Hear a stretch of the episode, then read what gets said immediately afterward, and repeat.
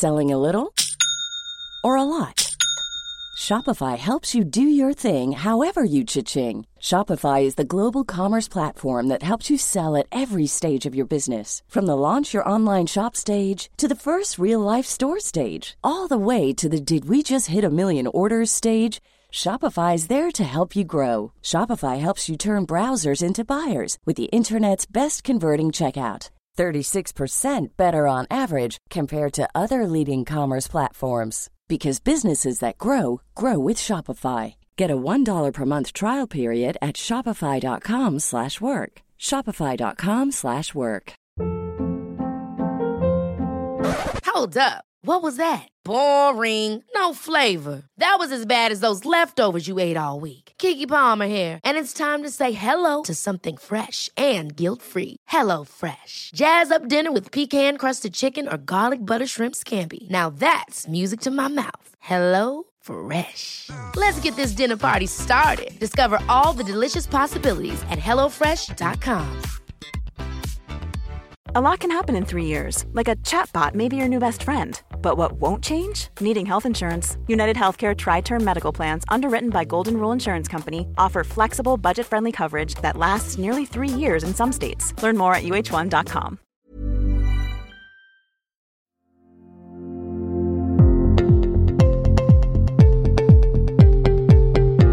Hello, and welcome to the Pre Hospital Podcast.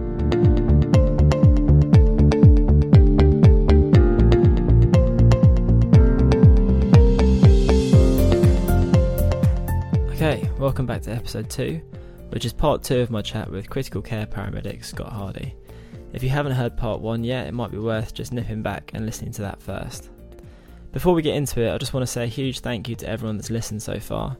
It's been really humbling to get such a good response this early on, and great to hear people's feedback on Twitter and Facebook and online. So, yeah, thanks for that and keep it coming. Lastly, if you haven't already, please do subscribe. We're now available on Apple and Spotify, as well as on our new site, um, which you can find at ccinpp.org forward slash podcast. Um, I'll put the link to all of those in the show notes. Um, and that's it for now. Right, let's crack on with part two.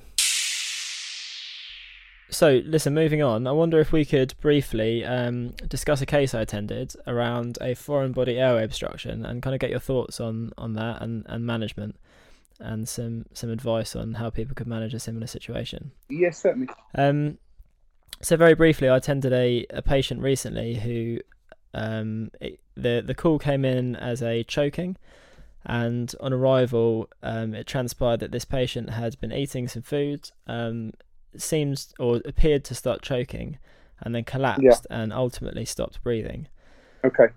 As I went through my airway management, um, it became clear from from my assessment and early attempts at management that there was an obstruction to ventilation, and ultimately I uh, used laryngoscopy to try and visualize the larynx to to view the obstruction, and found that there was some kind of chewed bread uh, proximal to the vocal cords that I was able to remove with suction and some um, forceps use. Um, but then there's quite a significant amount of kind of this chewed up mushed bread beyond distal to the vocal cords and in the trachea, Yeah. which presented a bit of a problem for me um, because I've not dealt with a significant amount of chokings in my time. And as a undergraduate, I kind of naively believed that a laryngoscope and Magill's would be the kind of extent of what I needed to deal with these cases. Yeah. However, I find I found myself having to, um, I guess, be a bit dynamic in my approach and use interventions that I hadn't really drilled properly um, in my practice Yeah. to try and remove that obstruction.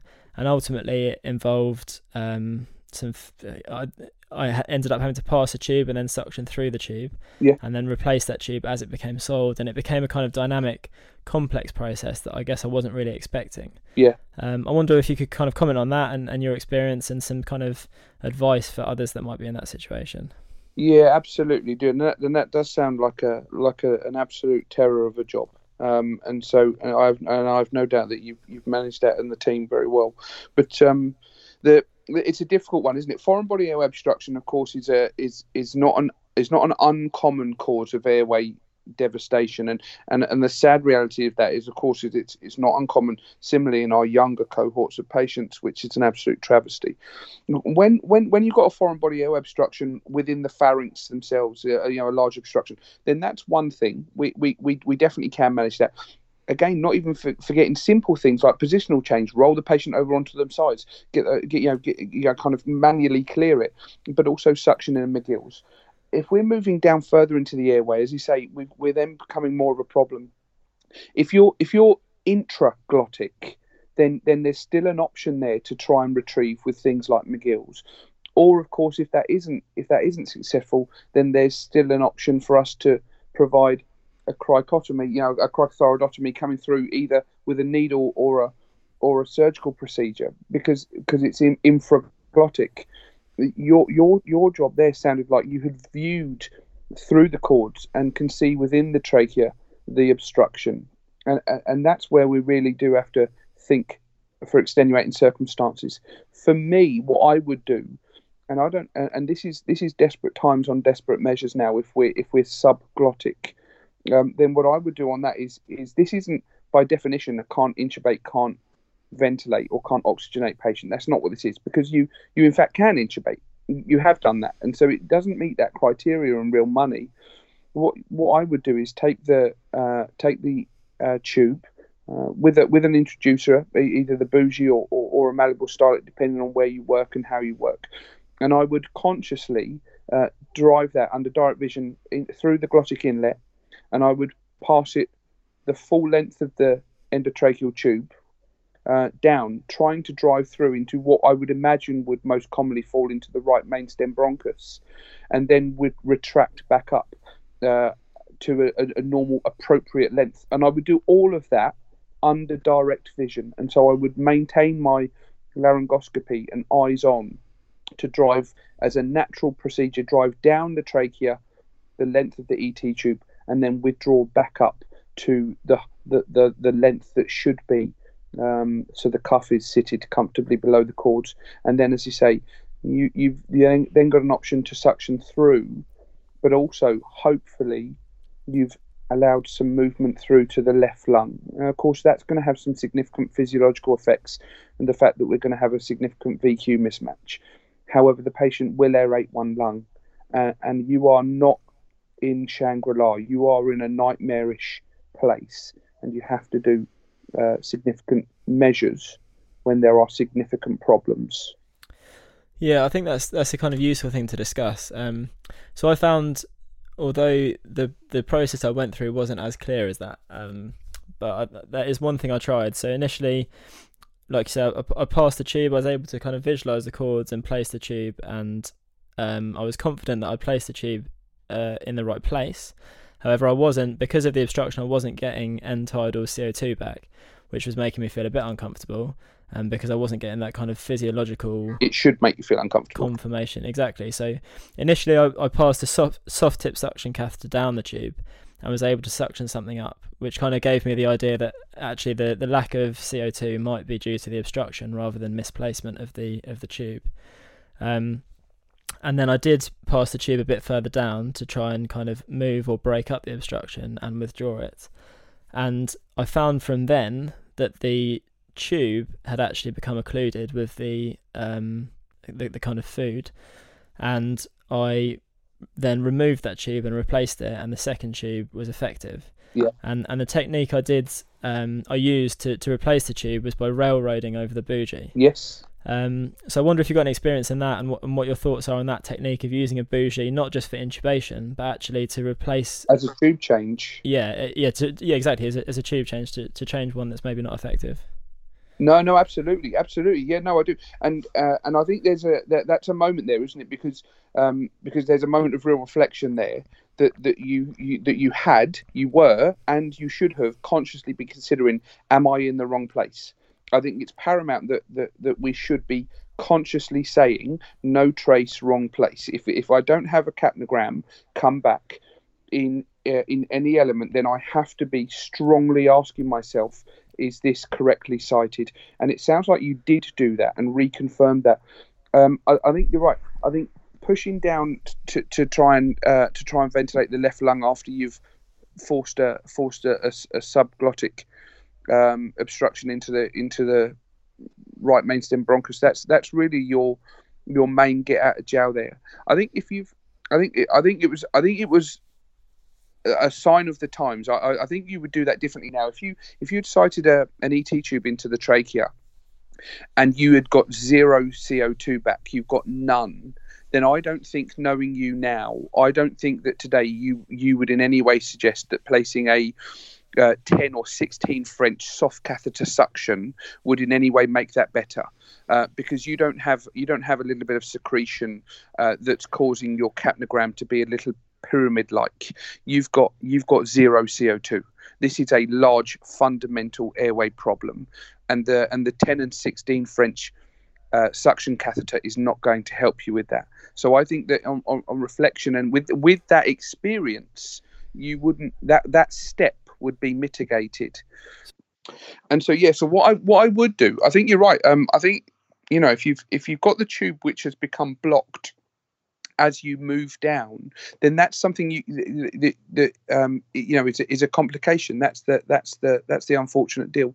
What I would do is is if I if I believed, which it sounded like you had been uh, already believing that you'd had a a subglottic uh, airway obstruction. It sounded like you'd already gained that information, even if you hadn't have processed it consciously yet. And so, what I would do is, if I if I had highlighted that as the probable cause, as I take my original intubation, my original delivery, either via the bougie or the malleable stylet, then I would at that moment I would with and I say at that moment because now I've still got the introducer within the lumen of the of the ET tube. That may, and I'm not saying it will, but it may offer you some subtle defense to it becoming fully occluded subsequently because you've got a tool within the, the, the device. At that moment, I would drive down, uh, uh, looking, drive down up to the you know up to the connector with with your hand and and then back up again so that you're uh, you've taken that first single opportunity. And that's on the premise that you've already got high suspicion of this is what the problem is. If you haven't then yeah doing what you would do exactly what i would do. Don't offer yourself starting from the beginning again. You've already sited a, a well placed tracheal tube and overcome all of the complexities that it took to get there. So definitely use that bougie for a tube change if you have to, uh, because it's it's a placeholder, isn't it? It's a perfect placeholder, and it's the yellow brick road. You know, if you if you if you use the laryngoscope to come back down, don't forget you must do that. You can't just simply put the bougie down the tube and pull it out and not expect the soft tissues to collapse around you. If you recite the the laryngoscope, place the bougie down the tube, and then bring that one out and exchange it for another. You've already got yourself a way home. Uh, and now what you're doing is actually just visually confirming that you are where you are rather than trying to find your way. Yeah, cheers for that. I think that I think that's really useful to go over because, like I say, and, and it was the first time I've dealt with a case of that complexity, um, and I was again I was kind of working reactively and, and not from something that I'd, I kind of drilled well. So it's something I've reflected on and and like you say, some some points I've taken from that reflectively. But I think it's it's a useful one to discuss and and hopefully share with people because, like I said, I was never really prepared for that through my undergraduate studies and, and my early experience as a paramedic, and I, I wonder if that's just something that's maybe I don't know not discussed or or you know not considered a lot. But the language you've used there, Silas, is perfect. Is that it is, it is complexity. Uh, delivering intubation effectively and safely for the provider, and more importantly for the patient, is complex. And and when you look uh, when you look at the the original, kind of there's some wonderful work, you know, not even newly done, back 2002, some wonderful a wonderful paper written by Glouberman and Zimmerman out in Canada on on types of problems, simple problems, complicated problems, and complex problems uh, ET intubation is unequivocally complicated, and and what our job is is to break it down into more simple problems, and we can do that with checklists, but we can also do that by breaking down the areas of you, your patient, and your equipment, and having little plans as to what you'll do for each of those three different areas. Yeah, I like it. And touching back on what seems to be the theme of this um, this chat. And I guess the hopefully the underlying theme of, of our job is is just like you say, breaking stuff down to to what is more simple and therefore what you can do most easily and effectively for people. Sweet, right. Thanks for that, Scott. So, um, kind of moving forward, then, I just wanted to touch briefly on trauma. Um, I know, kind of like I've mentioned before, generally when we talk about airway management, um, it's often in the context of cardiac arrest, sometimes in the context of medical loss of consciousness. Um, but I know it's, I think it's useful to talk about trauma. We we know major trauma cases are relatively uncommon in standard ambulance kind of caseload, um, but I think these are patients that have potential for some really complicated airway needs. Um, so yeah, I wonder if we could discuss some of the kind of pertinent aspects within that. Yeah, sure, absolutely. And the, thank you. So the first point I wanted to kind of touch on is this pervasive uh, conversation discussion people have around nasopharyngeal airways in the context of head injury. Okay, okay. What about the fear of using them? Yeah, because I think guidelines have changed over the years, and uh, rumours again have changed also. So there's still some people consider it's uh, contraindicated in head injury. Some say it's, it's, a caution. Okay. I just wonder what your thoughts are on, on really the evidence yeah. and the logic behind those conversations. Perfect. No, absolutely. So that's that's a nice one because it's short and it's sweet. So airways are most certainly not contraindicated in head injury. Uh, airways are a fabulous tool to provide a, a, a laminar passage of airflow uh, overcoming the the normal anatomy and the the concha, the turbinates of the nose and upper airway. So they they should be used when necessary to facilitate a patent airway. We know that loss of a patent airway and subsequent desaturation in a head injury has devastating effects on both morbidity and mortality. So, so we're, we're looking at that. You're definitely right. You know there are, and we still hear these things just stay around, don't they? Like like folklore. You know there there are, and, and, and to the best of my knowledge, there are three case studies or three case reports that that that show um, nasopharyngeal airway insertion um, into into the the cranium. Uh, one of those were back in 1991, another one in 2000, and then the last one, London 2006. I think there was a, a some really uh, meaningful uh, parts of all of those case series. Number one is that all of those showed that the patient was unable to be uh, ventilated with an effective airway with less invasive care. And, uh, to, um, and I mean that in context of the provider who was on scene at that time. And so I think that's really important about risk stratification is that the people who had delivered that piece of device they had they had already attempted less invasive care and it wasn't successful that's one part the second part, which is more pertinent, is that all of those case reports showed that this was most likely because of inappropriate use of the device. And what I mean by that is the trajectory of which we place.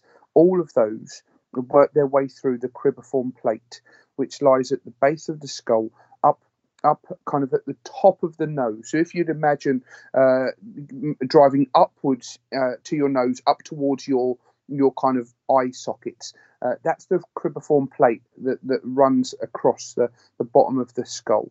At no point has there any been has there ever been any finding where an appropriately sited nasopharyngeal, so across the floor of the nose, down into the face, down towards the back of the head, has has has or would go anywhere near the cranium or entering into the skull.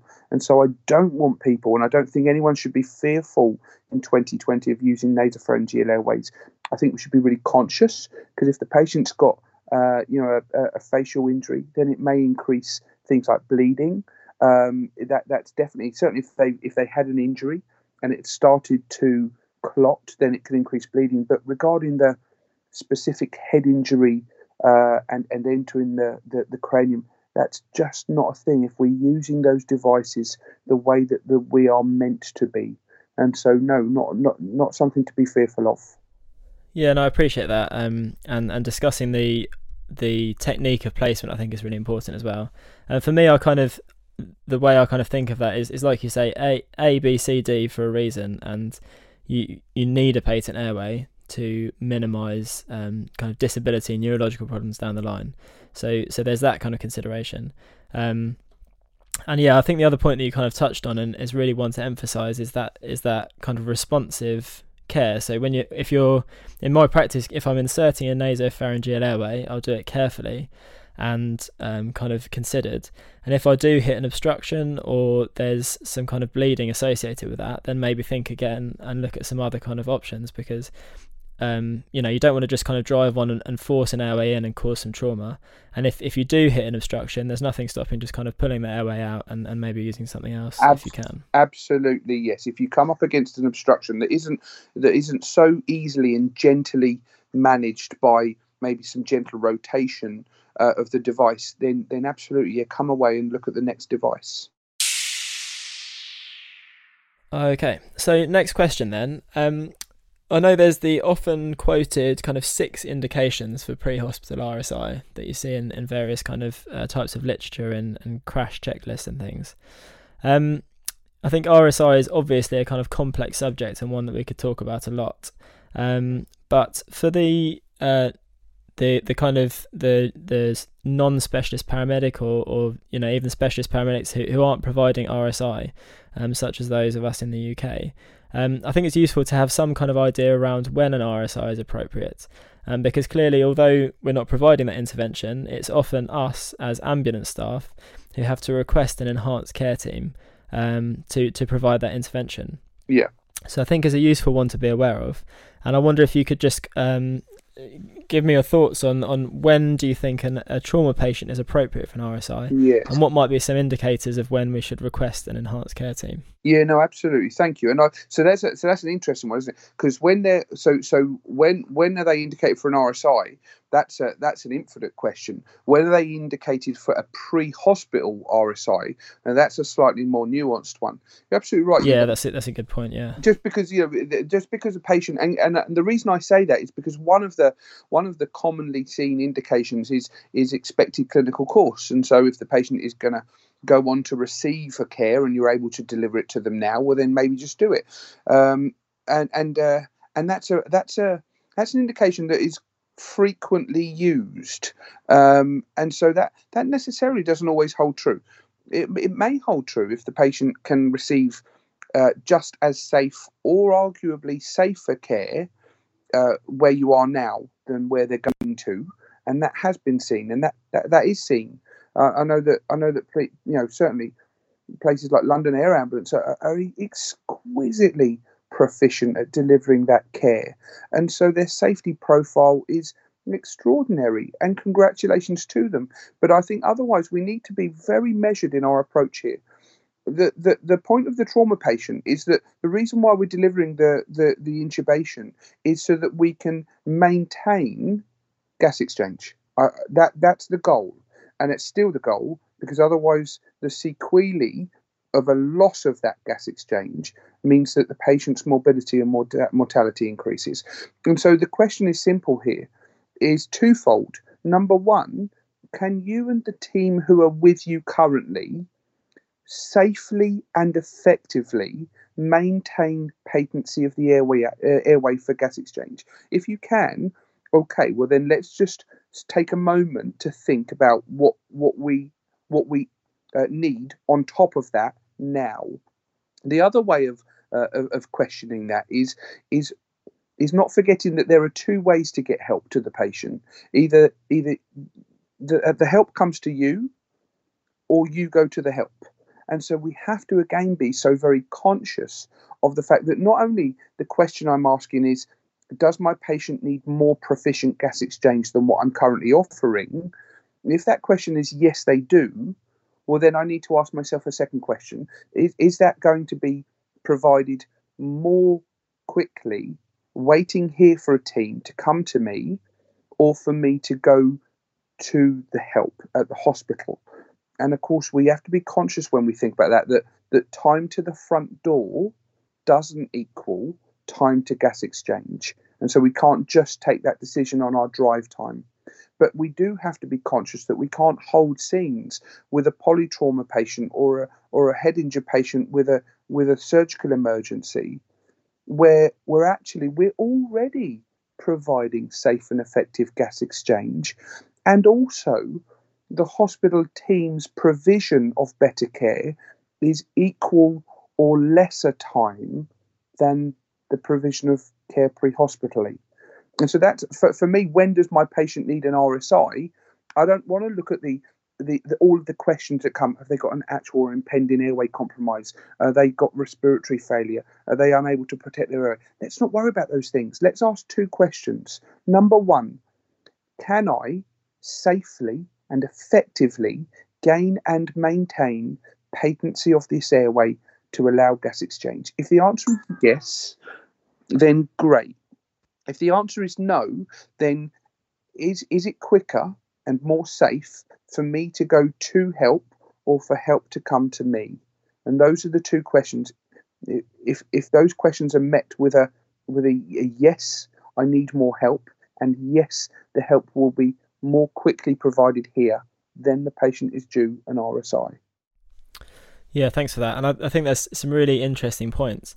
And there's something that I always emphasize at any point that I can in, in pre hospital critical care is that that point that you've kind of succinctly made there of um, knowing when is appropriate to take a patient to definitive care or to, to further care rather than waiting for, for someone to meet you there. And I think it's always it's it's always great to bear in mind that um, you can have that consideration of taking a patient to hospital and, and not waiting for an enhanced care team um, because the interventions you're providing may be sufficient to get you there, and actually extending that uh, that that period of time on scene may not be beneficial, even if you are waiting for enhanced care. Yeah. And I I, I think the second point from that is this concept of um, meeting people en route. Yeah. Um, which is just such an important kind of thing to consider, I guess, isn't it? You you can always you might know that a patient needs an enhanced intervention that you can't provide, um, and that they might be able to get that before you can get to hospital. Yeah. But if that enhanced care team is coming from the other side of the hospital, there's nothing to stop you driving towards that more definitive place of care and meeting someone en route. Because there's always chances that with the weather and traffic, etc., there's there's situations in which that enhanced care team may try to get to you but not be able to, and then you're kind of back to square one, for want of a better phrase. No, I completely agree with you, Silas. You're absolutely right. That rendezvous, if it, if it, if the geography naturally marries up, then that's wonderful. Not not just because the, the they might provide the advanced care that you were you were imagining, but also just having that support as a team for the, for the leadership and for the support as the uh, you know to, to, to the patient holistically. There may be other things that we we hadn't thought of, or or, or things that we weren't kind of in our target at that moment.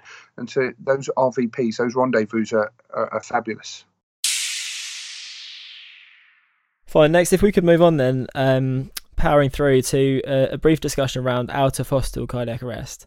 Um, I know we've kind of touched on cardiac arrest before, but I think um, no pre-hospital airway discussion is complete without um, kind of specific consideration of the context of cardiac arrest so I guess how my question would be how how do you incorporate a, a, methodical, effective airway approach into your stepwise management of an out of out of hospital cardiac arrest?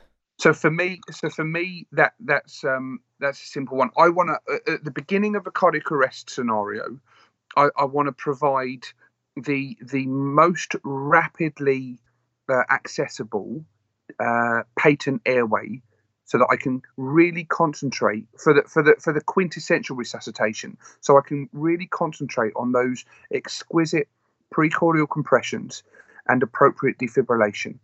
And so I want to I want to early achieve a patent airway that I can that can I can almost kind of let let run and just let to its own device. I don't have to provide too much thought of if it's a quintessential resuscitation and, and possibly shockable and so and so for me, providing the least invasive care for gas exchange is is a great thing for that.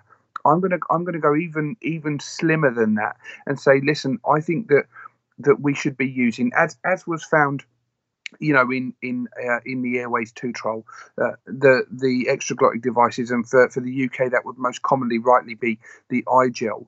Um, I think that we should use those devices freely not just because they're so accessible and they're so easily sited. You would argue that that second on second to place an iGel is identical to a oropharyngeal airway, and so and so they're incredibly fast, really very reliable, and it's as we said earlier, the single last remaining solo operative piece of equipment. And so that means that in our invariably resource limited pre hospital teams, we've got other people to really concentrate on those life changing care of precordial compressions, defibrillation. What I think is important, Silas, I and I don't know what your thoughts are. What I think is important is is not in any way suggesting that intra arrest uh, intubation is in some way Beelzebub of resuscitation. I, I, I don't. Is certainly not the devil. Uh, what's important is if if if you're going to provide uh, an intubation intra arrest, that cannot that cannot be a rushed rescue and stressed intervention. It cannot be that because that will only harm the patient. It will only harm the patient.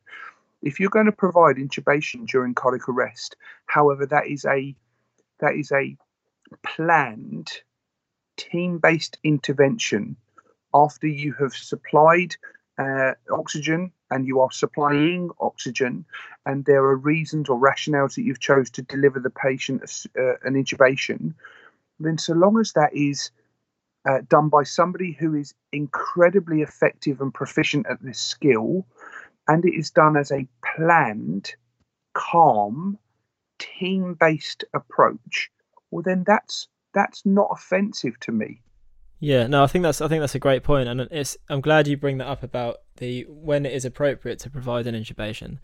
I think um, certainly in, in my practice that's that's something I would do. I'd I think in an out of hospital cardiac arrest, first firstly, and obviously it changes as you assess a patient, but the statistics are very much in favour of it being a, a cardiogenic cause or something not associated with a with a primary airway problem, and therefore most airway complications are secondary to being in cardiac arrest. So, providing a simple or something like an iGel, which is requires less time, concentration, and, and team members to to care for it, um, to allow people to provide um, more directed, focused care on on the reversible cause that you're faced with, I think is is really important. And you know, it, that's not to say like like you've mentioned that patients may, in their physiological course, need um, a more uh, kind of advanced airway, such as intubation. But like you say, that that can be delivered at a point when you've established good, effective chest compressions and defibrillation, and if indicated, um, drug uh, administration. Um, and once you've you've kind of established that advanced life support care, and there's a bit more headspace for people to concentrate on a really focused intubation, I think that's the appropriate time to do it. I definitely agree. Um, and the next point that kind of leads me on to, I guess, and it, goes back to the appropriate device for the physiology, is um, I guess being comfortable in assessing a patient and deciding that they don't need to be intubated for their care.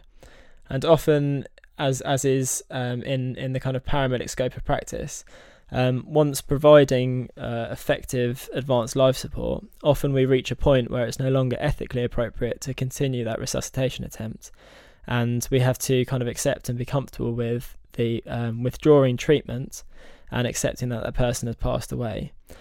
In that situation, um, I think personally, and I'd, I'd, I'd, be interested to hear your thoughts on this.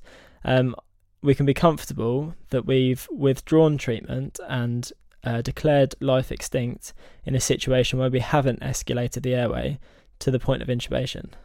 Absolutely, yes, a hundred percent. What do you remember the goal? And we said that at the beginning of, of this discussion, and we'll say it until the very end. Advanced life support is a funny little creature. Listen, as as as many of us are, uh, one of one of the things I do is is, is advanced life support teaching, um, and and I and the whole point is, is, that you is that you follow a set. It's it's algorithmic life support, isn't it? You follow a, a set run for the majority of patients, and then you tailor the care needs to truly make that life support advanced. It's not the the advanced portion of life support isn't an algorithm. It's about the specific person needs in front of you, and when you're looking to uh, to deliver a, a certain system care, so airway, breathing, circulation, you ask yourselves at the beginning of the of the of the journey, what is my goal? For the airway and breathing, your goal was to aerate their lung for gas exchange, and using things like capnography, means that you can definitely assess that. Uh, and if you have used the iGel, or in fact, if the patient for whatever reason didn't suit the iGel and you came back to exquisite positioning, uh, simple adjuncts, and uh, and you know exquisite bag mask ventilation with capnography assessment and documentation, then that is also appropriate. Patients don't need plastic within their trachea to deliver great care. There are some patients who do need that, but that doesn't mean that you're defined by it. Fine, thanks for that, Scott. So, so moving on, the last point I'd really like to discuss is um, the topic of paramedic intubation. Um, I appreciate this is quite a UK centric discussion to have, but one that I think is pertinent to a lot of a lot of potential listeners. Um, so to make sure we're all up to the same uh, speed, and to give a brief background for those maybe that don't um, fully appreciate the kind of the background literature and things. Um, since the 90s, tracheal intubation during out of hospital cardiac arrest has been in the in like I say the UK paramedic skill set. Um, however, more recently has become the subject of, of quite a lot of debate. Um, a number of studies have found paramedics to be less successful at tracheal intubation than physicians. And with the advent of safe um, supraglottic airways, and we've mentioned the iGel and uh, predominantly, but also laryngeal mask airways, um, and the significant risk of harm associated with tracheal intubation when misplaced, um, uh, this has kind of led a lot of people to question whether it's still appropriate for paramedics to retain this skill. Um, so in 2008, JRCALC published a reassessment of ambulance service airway management and concluded within that that again, with the advent of these supraglottic airways, um, tracheal intubation was no longer a necessary core skill for paramedics and should be developed as a specialist skill for certain providers. Um, shortly following that publication, uh, London Ambulance Service withdrew routine, routine training for tracheal intubation, and um, it remained a skill for their clinical team leaders and their advanced paramedic practitioners in the uh, special speciality of critical care. Um, more recently, then in 2018, um, the College of Paramedics published a consensus statement on this topic, in which they identified that um, a kind of significant variation between organisations in the education, training, and competence of practitioners um, who are providing tracheal intubation. And they concluded, amongst other kind of points, that um, those that continue to provide intubation should maintain an annual airway log, and at minimum, this should contain two tracheal intubations per month for each patient group that the practitioner is qualified to um, provide intubation to, including infants, children, and adults. And that can be in simulation or practice.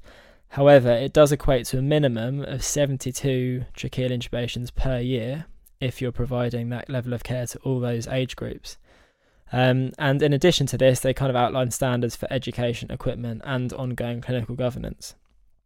Um, since this publication, other trusts throughout the UK have withdrawn tracheal intubation from non specialist paramedic practice. Um, but meanwhile, other services retain the skill. Um, and as I understand, there's kind of variation that continues in, in how that's governed and taught. So I wonder what your thoughts are on, on this kind of topic of paramedics intubating um, and where we kind of stand with it nationally and, and how you think things should move in the future. Yeah, thanks. Uh, Silas. Just a simple question for you there, mate. I, I want you to understand when I say thanks, I really mean the opposite of thanks. that is, that is, uh, that's one hell of a question. Um, so listen, I, am gonna be honest with you and say I'm, I, my, I am torn my head and my heart here, and I have been since uh, since since the beginning. I say I was a you know I was a an old an old IHCD medic uh, that originally trained with a very different perspectives to now.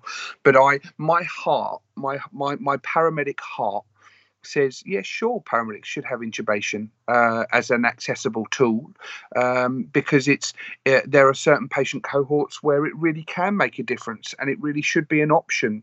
Um, and then my head says something different. My my head um, looks at uh, looks at the the work that I can see in my in my workplace with colleagues that are suffering difficulty, uh, occasionally providing that care safely, and uh, and uh, and are and are stressed about it, and are worried about it, and I look at literature like the AIRWAYS-2 that showed uh, that, that, that there was a 79% success of intubation after two attempts. It did not publish its first pass attempt.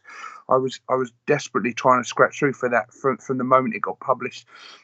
And when we couple that with the PART trial, which was the American version, uh, still again in 2018, which was intubation versus the King retroglottic device, um, that that again that had a 51.6% first pass success of intubation, with over over 20% of their patients requiring three or more attempts.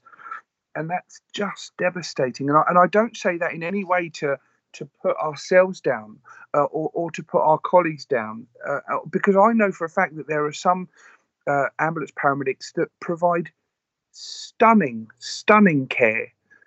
The problem is, is that what what we can't have is a mismatch of the the quality or the education or the delivery. And what I mean by that is that it can't be a roll of a dice. As if we're going to have a professional skill, then it has to be delivered across the profession in a exquisite way. And it, I don't even want us to aim for competency because I know a, lot of those um, papers and, and, and, and publications talk about airway competency. You should be competent on the day that you leave university, right? The day you come out, day one, you are competent because you've got you you've been signed off to to be the minimum level of safe, and that is what competence is. What we need for people that intubate and continue their intubation journey for, from now onwardly is we need them to be proficient. We, we don't need competency. We need them to excel in delivering that safely.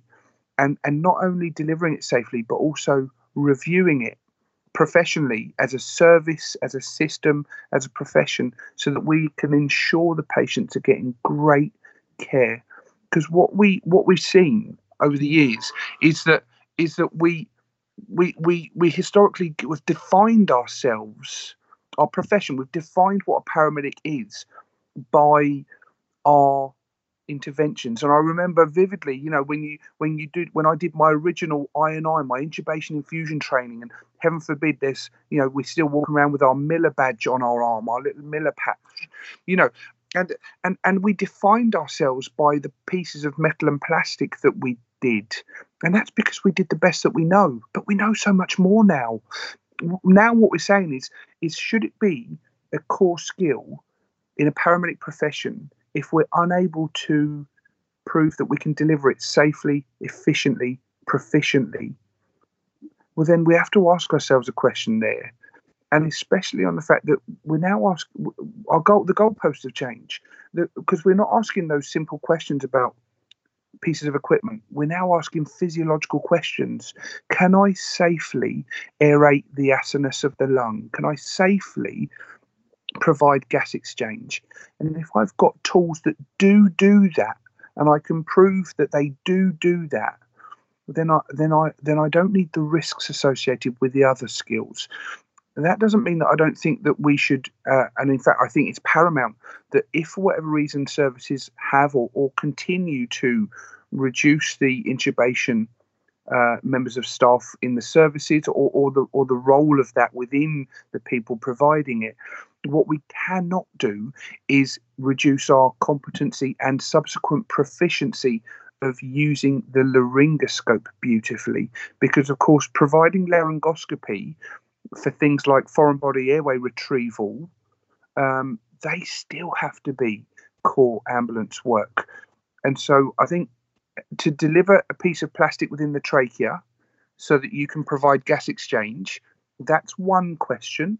But I think to use those tools so that you can still provide gas exchange, that's a different question. I think we have to ask ourselves the question is can we as a profession, not as individuals, because I know that some of the individuals provide that care beautifully, can we as a profession provide and prove that we're doing that safely for the patients that need us? Yeah, no, I, I agree with all those points, and I think um, the the point you make that I think is, is really kind of pertinent is that difference between a profession and the capabilities of an individual. And I think, like you say, I'm I'm I'm newer to the profession, um, and I have less experience, and I've joined at a time when um, the paramedic profession is expanding and developing rapidly. But I know now is different to what it was maybe 10, 20 years ago, in that we have uh, specialities within the profession and we work as a profession in a, in a lot of different contexts. So, you know, a, like you and I, a paramedic may be seeing a lot of patients that require airway intervention as part of our routine job, whereas people in other specialities or employed by non ambulance trusts might be seeing patients with complex kind of minor injuries, um, but very rarely are in a situation where they have to look after an airway. And so I think it's it's no longer appropriate to say that one profession has to maintain this core list of skills um, to to kind of identify them. And actually, maybe it's time to recognise that that within our profession, we're individuals working in specific areas, and kind of as our regulator, as the HCPC says in in its standards, that you know, as we develop in different areas of specialty, we'll develop more skills in one area and maybe lose skills and knowledge in another. And I think it's important to just to kind of accept that and and maybe the the question about intubation kind of goes with that. Yeah, I hear you. From, from my perspective, listen, and again, I just want to kind of finish on language as well. I genuinely believe that our language is imperative here. I think it's imperative when we speak to each other and when we speak to patients and when we speak to our loved ones. And I, and I, I think that listen, no, nobody's talking about um, removing skills because this is different. And, and, again, people can say that semantics, and I'm happy with that. The, the skill is choosing uh, and and providing uh, physiological benefit to a patient. That is skillful, and it takes so much work as a team to do that. That doesn't mean that you have to have every intervention available to achieve that. The skill is about identifying what is needed and providing it. And what's needed is gas exchange in the lung. And we can provide that. That doesn't mean that we need every intervention. Yeah, no, I think that's a fair point. And um, I was I was actually getting a bit concerned that we'd got this far on and you hadn't corrected any of my language for a while. So I appreciate that. I'm trying to, I'm trying to behave. What I, I, tell you what, I, just on that note, just as a light-hearted part, what I did notice, and I know that we spoke about that previously, not even not now, uh, over over our time together, is that when we were speaking earlier about about terminating efforts of resuscitation, you were very clear on saying that we were with withdrawing treatment and we were not withdrawing care. That that that that uh, that's such a different thing, mate. And that's and that's something learnt from the best and shared with many. I can assure you. But um, no, no, I think I think the joking aside, those those points are important, and because it, it, kind of does it changes the way you, you think about um, care for patients, and, as well as just how you talk about it, I suppose. So no, I appreciate that, and, and thanks for the the comments on what may be considered quite a difficult question to answer. Matt, I really appreciate you having a chat with me. That kind of concludes all the all the questions I had and, and things I wanted to talk about. Um, as I said before, I think there's there's loads more we could discuss, and uh, maybe in the future we could have some some chats about more specifics within within airway management. And I'm sure if I gave you the chance, you'd be more than happy to discuss capnography. Mate, I'd enjoy that very much on another day. Mate, that'd be great. Um, just before we kind of tie up, is there anything else you'd like to add on, on the subject? Um, any kind of final comments? Listen, just for me, obviously, the, the final comments for me, uh, just because I think it's poignant for the time that we're speaking to one another, is that we're we're in a we're in a respiratory pandemic, and if you're in a position where you're providing airway care, subsequent ventilation care, do me a favour, look after yourselves, um, use use your protective equipment and your powerful, powerful mind to keep yourself safe. Look after your teams, uh, and we'll uh, we'll get over this together. Mate, great comments. Really appreciate that. And um, yeah, thanks for taking the time to to speak with me. I really appreciate it. Um, and yeah, look forward to speaking again in the future. Cheers, mate.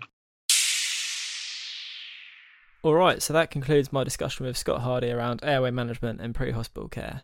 Um, I hope you guys found that useful. I, I certainly know I, I, learned some really interesting points from that. Um, and so I just want to say another really big thank you to Scott for coming on and sharing his knowledge and, and learning with us. Um, for those of you that haven't already, please do subscribe. Like I say, we're on Apple and Spotify now, um, and I've got a host website and the link for which I'll stick in the notes. And if there's any other apps that people use to listen to their podcast, um, please just give give us an email or, or tweet us or whatever, and, and just let us know what that is, um, and I'll look at making sure we're available on those platforms in the future. Uh, finally, just thanks again to my friend Jack Newman, who is a sound recordist and has given me some great advice around recording tips and um, as well as uh, lending me the equipment that I use to record this. Um, so I'll put a link to his page uh, again in the notes. And yeah, if anyone wants to get some advice or, or, or get some um, hit him up for, for anything, then I'll definitely recommend getting in touch. Um, and so that's it for now. Um, please do keep an eye on the on the Twitter and Facebook streams, um, just to see what kind of topics we're going to discuss in the future. Um, yeah, and I look forward to speaking to you soon.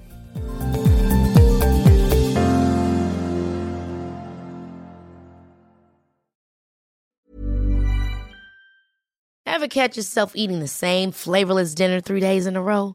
Dreaming of something better? Well, HelloFresh is your guilt-free dream come true, baby. It's me, Keke Palmer. Let's wake up those taste buds with hot, juicy pecan crusted chicken or garlic butter shrimp scampi. Mm. Hello Fresh. Stop dreaming of all the delicious possibilities and dig in at HelloFresh.com. Let's get this dinner party started.